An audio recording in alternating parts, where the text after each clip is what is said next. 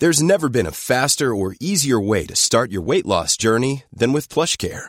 PlushCare accepts most insurance plans and gives you online access to board-certified physicians who can prescribe FDA-approved weight loss medications like Wegovy and Zepbound for those who qualify. Take charge of your health and speak with a board-certified physician about a weight loss plan that's right for you.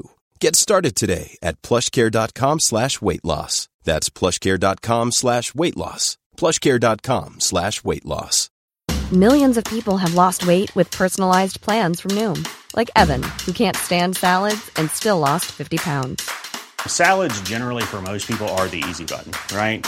For me, that wasn't an option. I never really was a salad guy. That's just not who I am. But Noom worked for me. Get your personalized plan today at Noom.com. Real Noom user compensated to provide their story. In four weeks, the typical Noom user can expect to lose one to two pounds per week. Individual results may vary.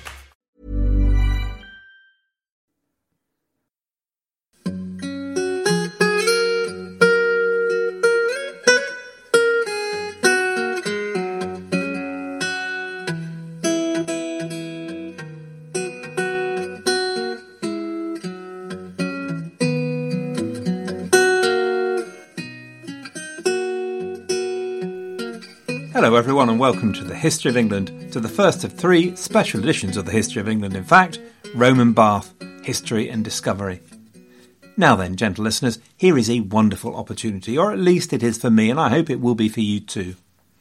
You may or may not be aware that the city of Bath is a UNESCO World Heritage Site, and although I hadn't been to Bath since I was nubbert knee height to a grasshopper, well, ten probably actually.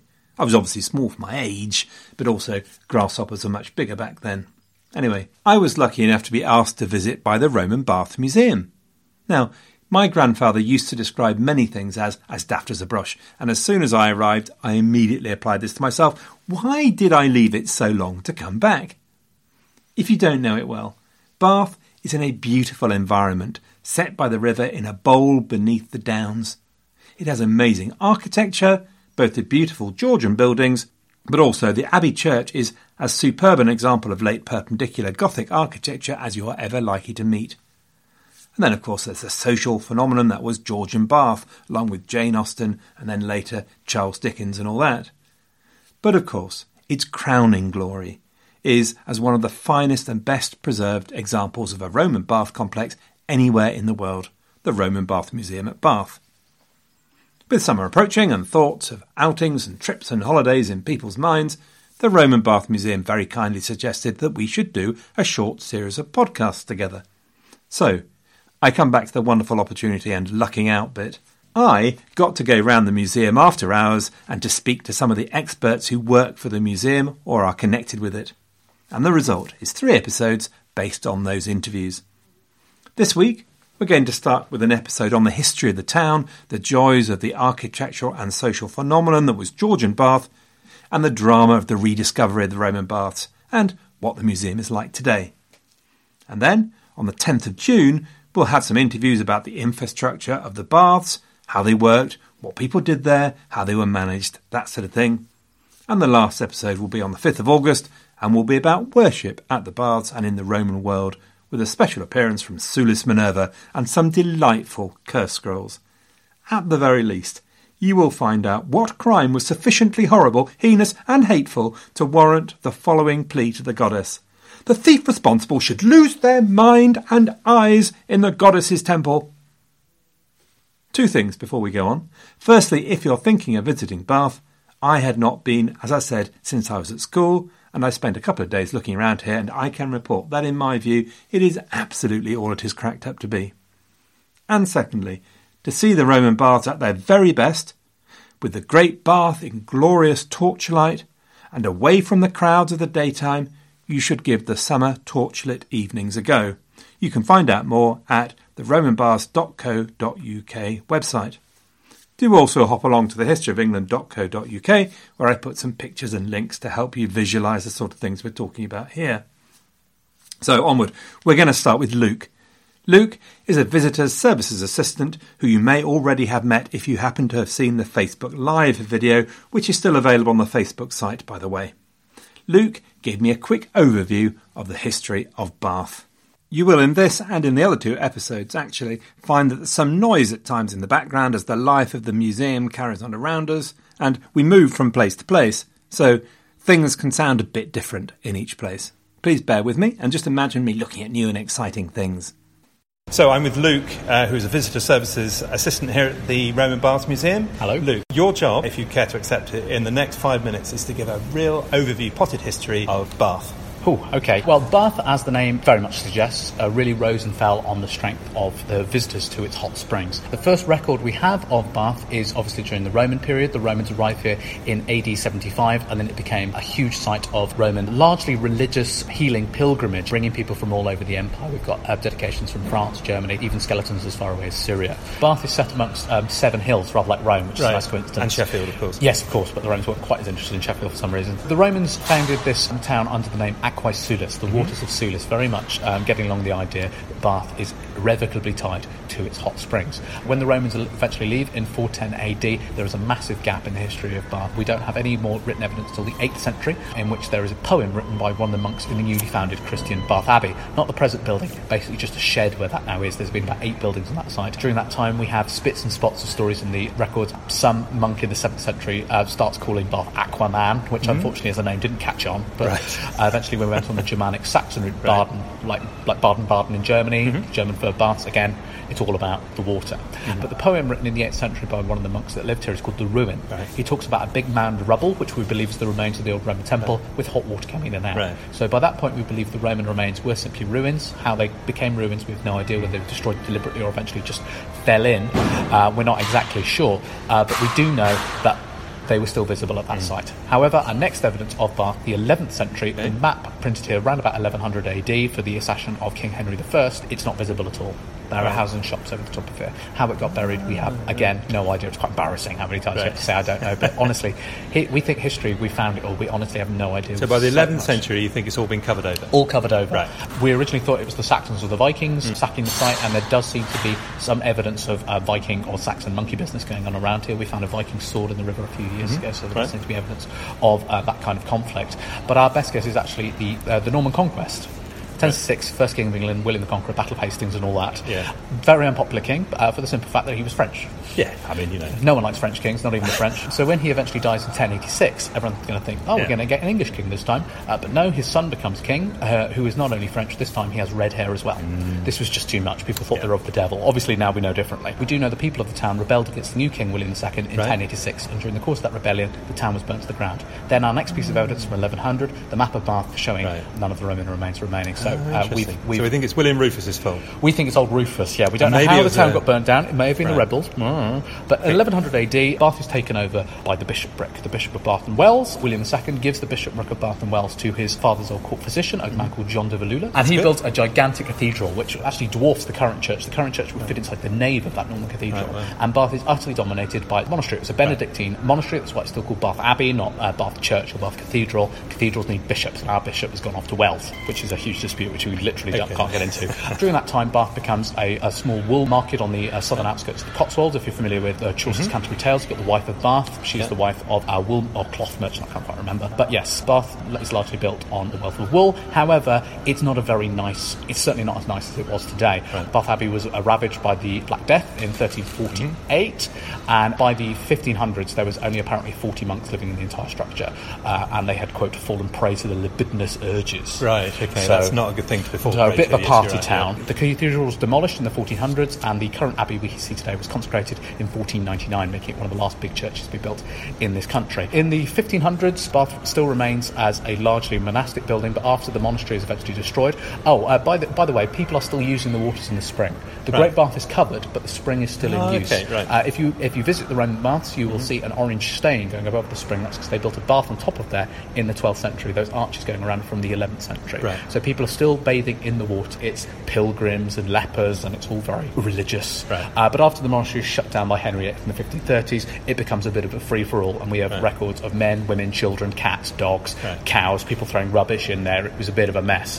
In the 1600s, Bath got a bit of a weird reputation of being a place for sort of dirty weekends. Is that right? Uh, yeah, a bit of a, bit of a not so much Las Vegas as more sort of Atlantic City or Blackpool. we had a fun-loving king called Charles II who came to Bath with his wife and enjoyed the entertainment so much that he came back without his wife. okay. So yeah, largely because it was a good place to see people naked. Right. Yeah, in the 1700s, Bath almost inexplicably becomes posh. Uh, the main reason is because it, uh, a number of queens come and bathe in the spring up there. Queens are no one has ever really heard of anymore. There was a queen called Mary of Modena, who was wife of James II. She had problems conceiving. She came and bathed in the water and then miraculously conceived. Her son became the old pretender, Yes, Jacobite revolutionary, so we don't talk about him. The one we tend to talk about is Queen Anne. Mm-hmm. Queen Anne suffered from gout and dropsy, those sort of old-timey diseases. Basically, she had bad knees. Her doctors prescribed her to come and bathe in the hot waters of Bath. She came here in 1697, enjoyed it so much she wintered ba- here between 1702 and 1704. All her court followed her to Bath. They obviously took one look at the stinky wooden town with all the sort of slightly gargoyle-like people Right. leering over and decided to bulldoze 95% of the medieval town and the new Georgian town was built essentially almost by accident just because this queen had bad knees. Right. Still at this time the Great Bath had not been rediscovered. During the reign of Henry VIII there was a tennis court over the top of here. This was part of the monastic buildings. In the 18th century this became part of a, estate of the Duke of Kingston and he had a number of baths fed by the spring going over the top of it again completely missing this site and he actually Right. had a billiards hall over the top of there later.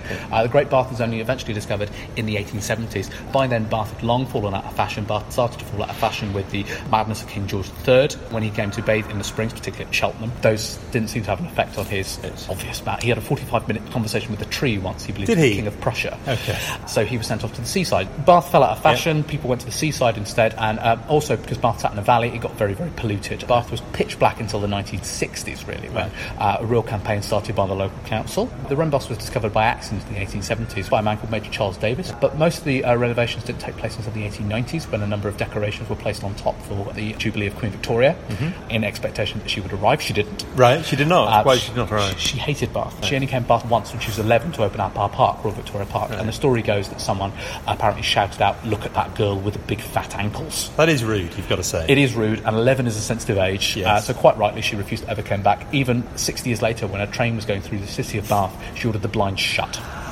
she didn't want to look at the place. But Bath That's were- bearing a grudge. Exactly, yeah. But Bath really came back into its own. In fact, during World War One, when it was used as a heavy centre for R and R for troops coming home from the Western Front, they were bathed in the spring, as a lot of them had suffered joint problems and malnutrition from being in the trenches. It became very popular, and the uh, Royal Mineral Water Hospital was founded in 1745 to treat people using the water. It's still open today. It's the oldest hospital still treating patients in the world, and it really came back into use again through treating soldiers that way. And it was used again heavily during World War Two, particularly in the run-up to the D-Day campaign. The Great Bath was used in the same way by American GIs as it was by Roman centurions.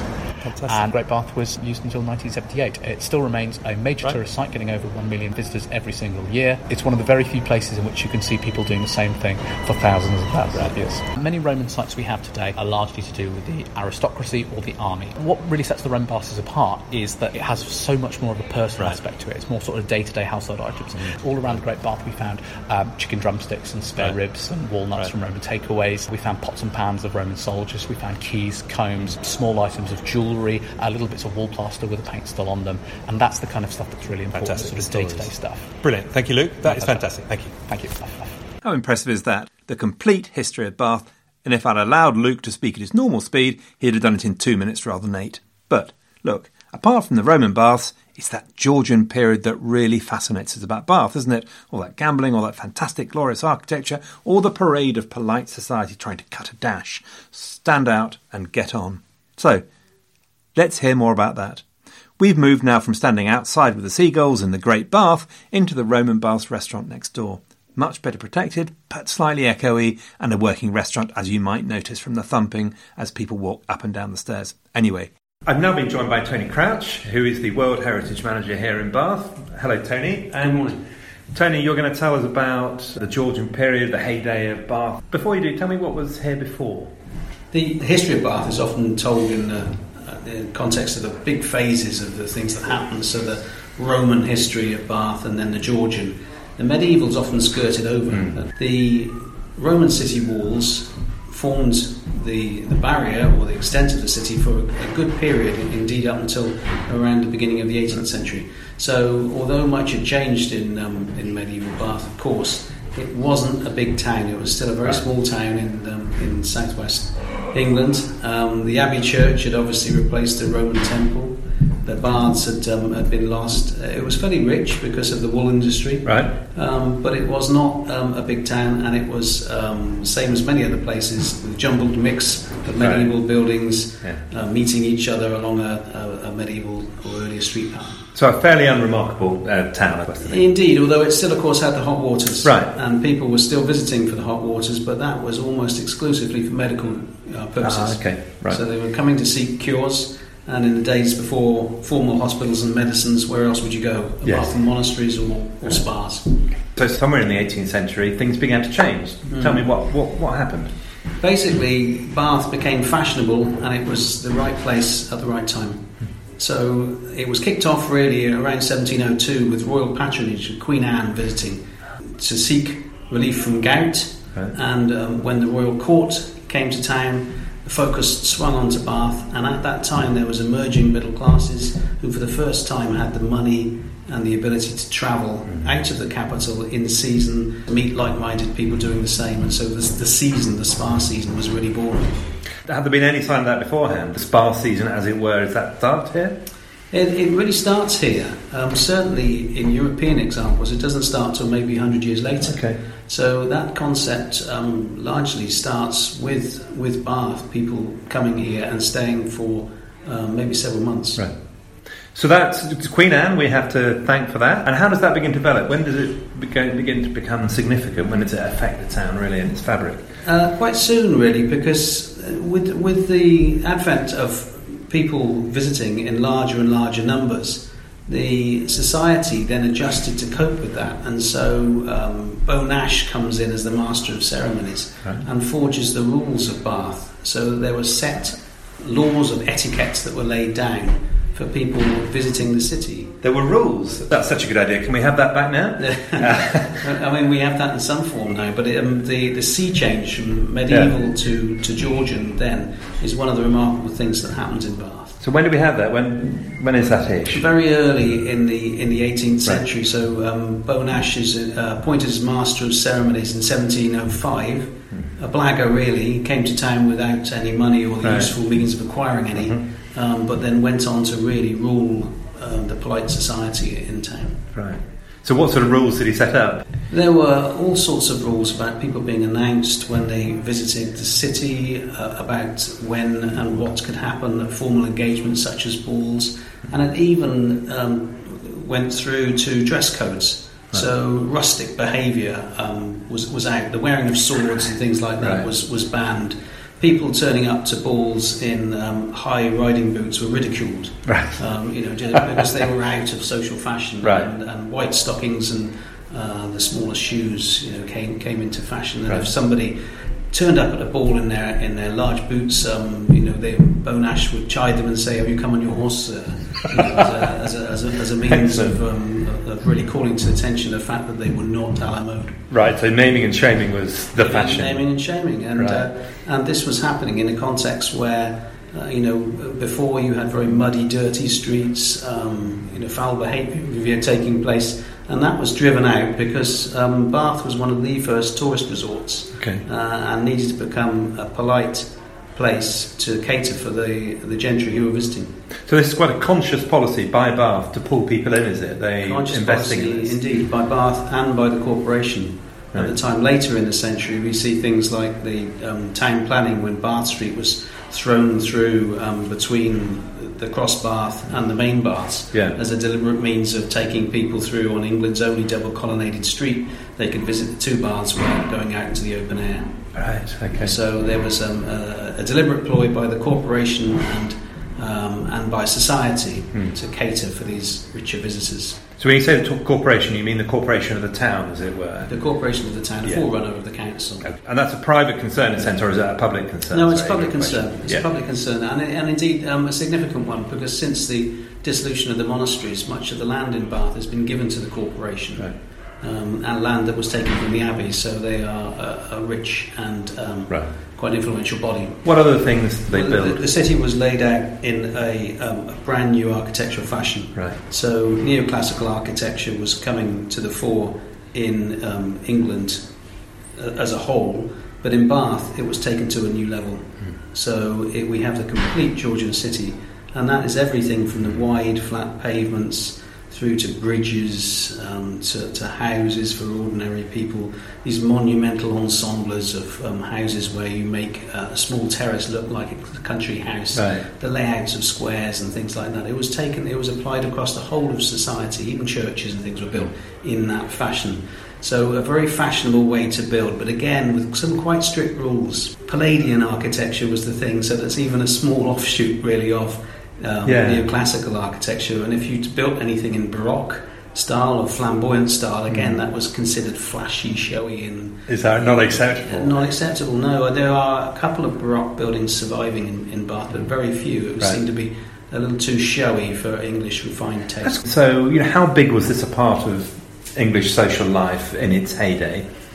It became a huge part. You know, when we talk again about Bath being comparatively small town, it was punching well above its weight, mm. just because the number of people who came here, uh, not only the kings and queens who came, but of course all of the, the court that would follow them, and then the artists and the, the poets and the play, playwrights and mm. others who were there um, following their patrons were coming to Bath, and so significant social advances were made here. Right.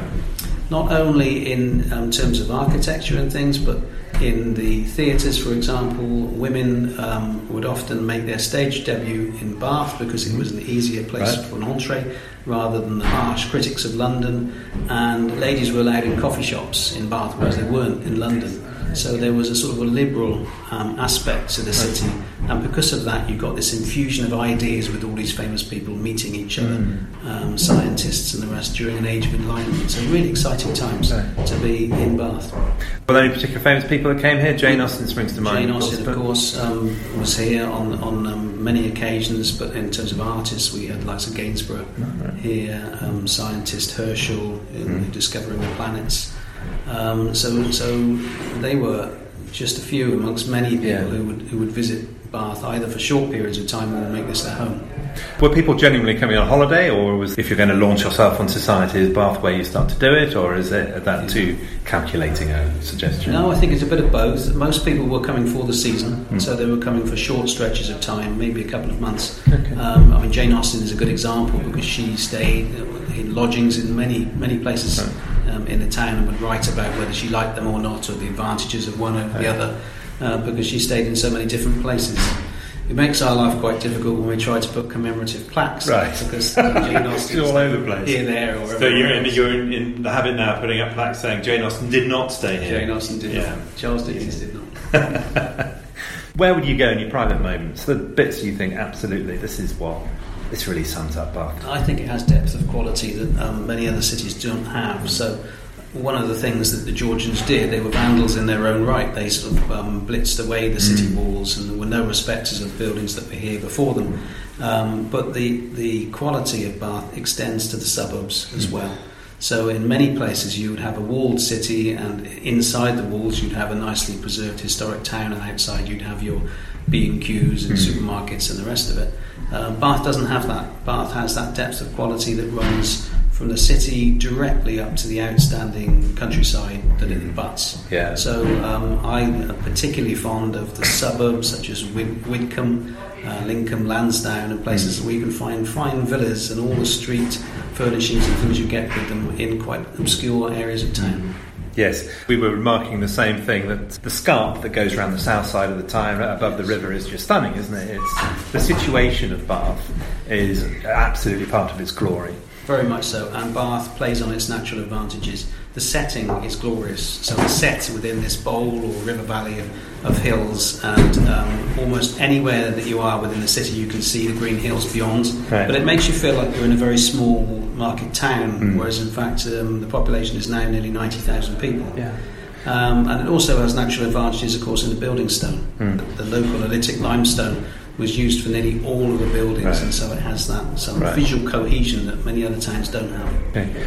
And tell us some of the stories uh, from Bath that you particularly like. Yeah, I, I like the Cornish pastor story because he was a, a humble visitor but he'd written back to his sister in Cornwall to say that she wouldn't believe it, but he could walk outside the front door in the same shoes that he wore in the house. Fantastic story. So one of the other things that impressed me particularly was the use of the open spaces as well. A lot of parks were they there for a particular reason? Yes, uh, again for the diversions or the entertainment of visitors.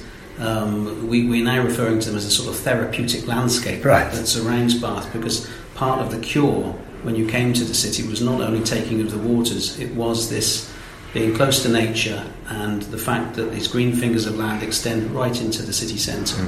So it's possible to, to walk um, on the hills, along the canal, along the river, um, and through the parks. And uh, Jane Austen certainly did that. Other people would have taken rides and carriage rides out, and it would have been very much part of your visit to Bath. Right. One last thing that we went to, of course, as everybody does, to the Royal Crescent, uh, a lovely park there in front of those gorgeous houses. Yeah. Presumably, showing yourself off in the park was as much about the season as it going to the assembly rooms or wherever it might be. Very much so, but also the, one of the things that the Royal Crescent is really important for is that it, almost for the first time this birth of the picturesque movement in architecture. The land in front and the open countryside was as important as the building itself.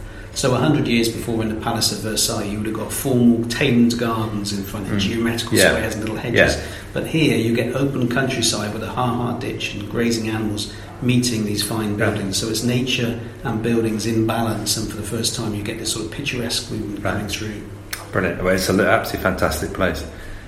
What happened? Does the does the heyday pass, and if so, why? And what? Tell me about that. The heyday passes. Um, it did last for 100 years, so it was a bright burn Right. whilst it was um, aflame. But um, towards the end of the 18th century, fashions changed, and you get things like the Brighton Pavilion and the court moving to the seaside. Right. So mass tourism, which really can be said to have started in, in Bath, um, then moves to, how we know it now, to sort of seaside resorts. Bath becomes a genteel place for half-pay army officers and Right. retired clergy. Right. Uh, becomes very quiet. Mm. Um, but in some ways that helped it because you get this conservation by neglect, uh, benign decay, and so that fabulous explosion of wealth and popularity in the 18th century is left during the, the later years, and so we have that remarkable survival that we've got today.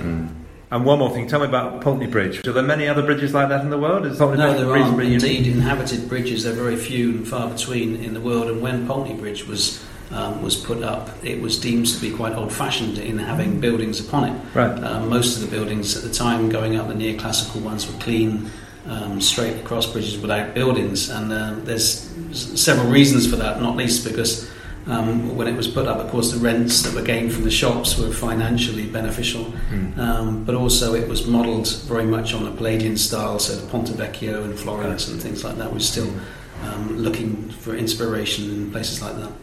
Fantastic. Like I go, I could literally go on all day asking questions, but I won't do that because you've got work to do. Thank you very much. You're very welcome. Thank you. If you've not been to Bath, I put a picture and short video that I found on YouTube of the super famous Royal Crescent. So if you want to visualise the crescent and the circus, actually hop along to the History of England website. I was then fortunate enough to spend some time with our last interview of the day, which is Stephen Clews. Stephen is the manager of the Roman Bath Museum, otherwise known as the boss, or font of all knowledge, depending, of course, on who you are and what situation you happen to be in at the time. And we talked about the excitement of Bath's discovery and development, plus a personal recommendation from him. I started off the conversation by remarking to Stephen that one of the things that had particularly amazed me when I came to Bath this time was to find out that the Georgians, about who we talk about so much, had no idea that the Roman bath itself was actually there. Well, that's true. If we think of famous visitors to Bath in the 18th century, suppose Jane Austen is perhaps the best known, she would have been probably largely unaware of the existence of the Roman bath site. If we go back to the early part of the 18th century, in 1727, a discovery is made of the gilt bronze head of the goddess Sulis Minerva. Ah, so she was the first thing to come to light. She was, really, yes. Uh, there were some inscriptions in the town Right. wall, uh, but really that was all that people knew about it. Did they not know that there was a complex there somewhere buried under the ground even? There were some inscribed stones and some decorated stones which had been built into the town wall. So, to an educated person, you realise there must have been something, Something there. here, but- But, apart from knowing there was something here, Yeah. you probably didn't really have much of an idea. Right. Indeed, when Monumenta Britannica was uh, written at the end of the 17th century, there are about five lines devoted to Bath. Ah.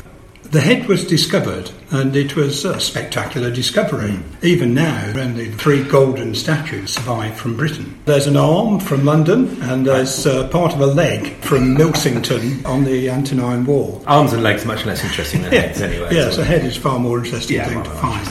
So we have the head, but then it isn't until the 1750s that in a completely different place, 150 metres from there, that some excavations are taking place and some Roman ruins are encountered and uncovered. It records the eastern range of the Roman bathhouse, although at that point they didn't realise there was uh, a larger bathhouse Yeah. to the west. And so that's in the mid 1750s. And then the next thing that happens that's significant is at the end of the 18th century, by which time Bath is becoming ever more popular. And the pump room that was uh, built at the beginning of the 18th century isn't big enough. And so they embark on a grand scheme to redevelop the pump room and actually to remodel quite a significant part of central Bath. The excavation of foundations reveals more remains.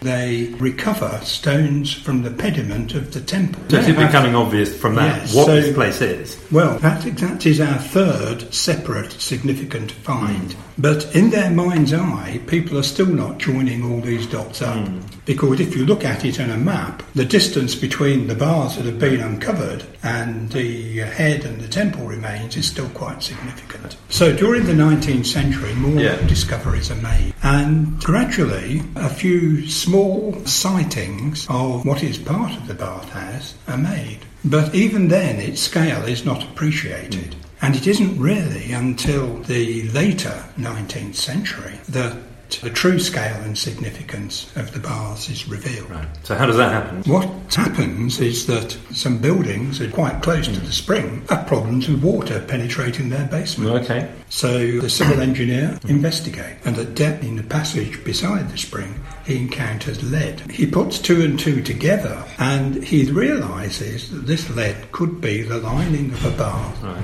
And it's this point that Penny drops into Yes, the it does. spring of. Yes, there've been one or two other small sightings, but that's when the penny drops. So a few years later, he begins a campaign of excavation. But this is all tied into the spa and rethinking about redeveloping the spa and a new ex- and the result is that over a period of time the site is gradually cleared to call it an excavation Right. um, conjures up uh, Yes. uh, a, a modern vision of uh, organised, structured activity. Yeah. It probably wasn't quite like that. Yeah. Some of the buildings could not be removed immediately. Indeed, there's one wonderful image Oh, yes, that shows uh, a building standing in the Great Bath. No wonder it had water penetrating its basement. Yes. So of course there was stuff there. They were having to knock down buildings in order to do the excavations. It included the Poor Law Union offices, which took Okay. quite a few years to I get permission to did, clear yeah. those. So how long did the whole process take? It took from about 1879 through to about 1885-6 Okay. to clear the main site. And was it then open to the public? Uh, well, you could see it. You just looked over, Right, over the fence, You, you looked over a paling fence Right. into this hole. Yeah. So that was the state it was in. But behind this, they were also driving the development of a new spa. And uh, over part of the Roman site, they rebuilt a spa. And this proved to be economically successful and revived the spa, brought in many uh, interesting and exotic treatments from the continent the Berthollet vapor bath, the Aix douche, uh, the Vichy massage. Gosh, these all sound fascinating. Yes, they're all very exotic sounding names. Yeah, they are very exotic today, but we're not going to demonstrate it now. The spa was redeveloped with a continental flavour. So, with the redevelopment of the spa and the uncovering of the Roman baths, the position was that there was a thriving spa on one corner of the site, and next to it, these wonderful exposed Roman remains. The story of their discovery had caught the public imagination, Okay, yeah. both locally and also hmm. further afield. What the council now wanted to do was further embellish the spa. To do this, it had these Roman remains, it wanted to take advantage of it. In developing the spa, it extended the pump room and created a new concert hall next to it on the model of Continental Spa. It uh, had an orchestra. If you look at the people playing in it, uh, were literally musicians who came over from the continent. And there was a competition for the pump room extension, as it was known, and this would incorporate the display of the Roman remains. Major Davis, who carried out the excavations and uh, was the incumbent architect for the city, put in his own submission, together with that of competitors. The judging panel selected a particular scheme, and uh, the way it was identified was that there were envelopes for each one. And if you Right. open the envelope, you saw the name of the Okay. submitting architect. They opened an envelope, Yeah. and there was nothing in it. Ah, that's unfortunate. so Major Davis said, I forgot to put it in, that's mine. That's sh- yeah. That's exactly what happened. yes, he had failed to put his card in the Right. envelope. Gosh. But nevertheless, uh, Major Davis wasn't altogether popular, Was and this not? seems to have been sufficient to turn the opinion of some councillors. So the scheme, in the end, did not go ahead on that basis. Another architect was appointed. So Bath was a popular location still in Victorian times. Is that right? Yes, it was, and uh, the new spa, benefiting from all these new treatments, did thrive. Right. And so they're ba- the, the Victorians are bathing? Um, they're not, they're not uh, bathing in the Roman baths. They're using the spa facilities, although it was possible to bathe in the spring. Uh, Oh, was which it? at the time was, had been redeveloped as a bath in medieval times. Yeah. And you could still bathe in that. Be and that, that draw, carried on? Yeah. until um, after the second, well, until the time of the Second World War. And what were the waters supposed to do for you? Uh, well, there are all sorts of curative powers that have been attributed to the waters over time. In fact, almost any complaint you can think of is, Is probably right? on the list at some point. Okay. Particularly good for the palsy and the gout, Okay. and Right. um, complaints of the skin, of the kidneys, and you know I could go on. So Um, one of my listeners actually wrote in and said, "Look, you can still drink the water. You can buy some of the water and you can drink it. Is that Hmm. still true?" Yes, you can drink it um, for free. Actually, you can drink it uh, right? in the Roman baths. There's a fountain there. There's Okay. uh, also a fountain in the pump room. Is it nice? It's very acceptable. Okay, As spa waters go, You need to be in the if you've been to. Vichy, if you've been Yeah. to Cheltenham, you're given spa water in tiny doses, Right. a few millimetres in a glass, and when you taste it, you understand why. Why? but here you go, as much as you it- like. Yes, here we give it in half pint tankers. Okay, oh, bah, fantastic. So, Carrying the fine know, it's clearly drinkable. Yeah, excellent. Okay, I'm convinced. Tell me something briefly about how the museum developed into what we have today. Well, the council never decided to have a museum. Oh, okay. Right. If you look at the council minutes in the 1890s, one sees that uh, Major Davis is at one point asked to arrange a few objects, um, which he does in the basement beneath the grand new reception hall. And then a little while later, you see that people start referring to the museum. And so it's something that's happened. Right. But nowhere does there seem to be a minute saying we shall have a museum. So it sort of grows up by accident. It just sort of grows Yeah. and becomes present. Uh, so we take the official date for its foundation as being 1897 when the Roman remains open to the public. Right. The museum and indeed the site has expanded since then, the bits that you can see. It's now possible to see the eastern range of the baths. It's possible to see the temple precinct beneath the pump room. We're currently engaged in a project that will expand the area you can see on the south side of the site, going underneath adjacent streets. So how much of the complex has been excavated? Well, roughly about 4,000 square metres. That's quite rough. I need to be Um, much more precise. than that's, um, as the- what sort of percentage of the whole site is? There's about half of the precinct still to excavate. Okay. There's a small peripheral area to the baths that is still to Okay. uncover.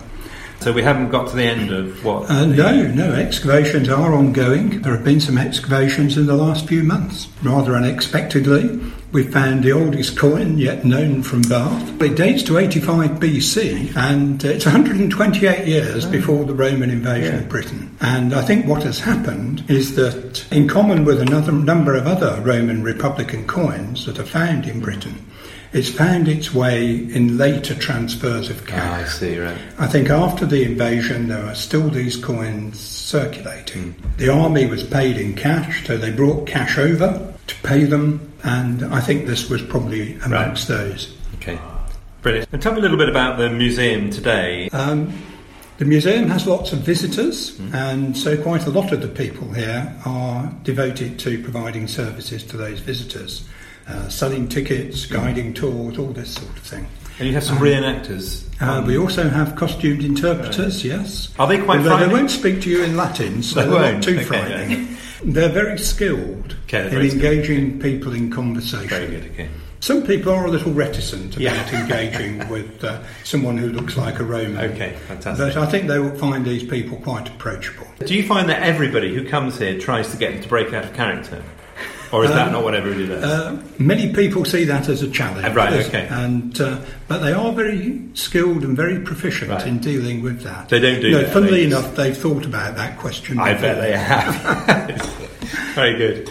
Apart from that, we also have um, many of the traditional roles of a museum. Mm. We have collections to look after, Mm-hmm. and of course, we have the site to manage. The site to manage means we work with conservators, looking after the collections. We have curatorial staff. We have a collections manager and an assistant. Uh, research takes place on this site, both into the water and the springs and the geology of the site. So it has a unique flora and fauna within the hot springs. They're, you know, they are the only ones in Britain. So we also uh, conduct research into the site and the collections. Uh, it takes a little while to get your eye into the site, but uh, we do help people with that by using projections Yeah, and uh, computer animation, CGI, uh, in which you can see before you the remains reconstructed Hmm. as to look as they would have done in Roman times. Archaeologists traditionally look down at the floor. Right. And a lot of the time, Yes. they're looking at foundations and trying to work things out. Having this technology means we can actually let our eyes rise up Yes. and we can see the buildings. Yeah. And it also means archaeologists have to work harder Right. because they have to translate those foundations into what the Right. superstructures of those buildings would have looked like. It's got to be said it works really well, and I, I loved also the way that you've used that same technology to show what the people would have been doing at particular points within Yes. the bath. Once you create virtual space Yeah. Mm. in uh, animations like that, you then have to turn it into social space. Mm. And that means people have to be present and doing the things that they would have done. Yeah. And uh, without that, you just have buildings. Yes, you just Uh, have um, but- flat stones. Yeah. But the real interest in the Roman baths is the insight it gives Absolutely. into the living world of the past. Are there any particular finds that are particularly exciting or interesting? One was found rather a long time ago in the 18th century. It's a large head of a female. It has a wonderful hairstyle. The height of fashion under the Emperor Domitian towards the end of the first century AD. We call it the Flavian head after the Flavian emperors. And that's in the museum, is it? That is in the museum. How Interesting. So there's one particular point of time where this hairstyle is popular and no other time, and it's in the Yes, time of it's Domitian. about 20 or 30 years. That's amazing. which, um, Is it a mullet? It's not a mullet. Uh, no, no. So when people it's, dig uh, up the 70s, uh, they're going it to would, find re- mullets it would require assistance. It consists of a mass of curls Right. mounted high on the head. Okay. It probably involved uh, additional hair pieces. Okay, fascinating. So we can see the hairstyle in the museum. Yes. And then tell me a little bit about the torchlit evenings. In the summer months, this year from uh, 16th of June through until the 31st of August, we're open every evening until 10 pm uh, with last admission at 9 pm. You can come along, you can enjoy the baths in a quiet ambience as the uh, sun goes down, and it's really a very beautiful time to come. The torches are lit, there's a flickering glow as uh, light falls on the water. It's actually quite a romantic setting. And indeed, uh, many people have proposed here. Is that right? We even have marriages, so we can cater for just about everything you can Right, think fantastic. Well, look, um, I hope romance will flourish. Yes, indeed. Uh, Stephen, over the summer. Sounds fantastic. Looks absolutely gorgeous. Great. Thank of. you. Thank you. Well, folks, I hope you all enjoyed listening to that as much as I did making it. Meanwhile, thanks to all of you for listening. Thanks to everyone at the Roman Baths Museum at Bath, especially Rebecca, who did all the work, really. Good luck, everyone, and have a great week.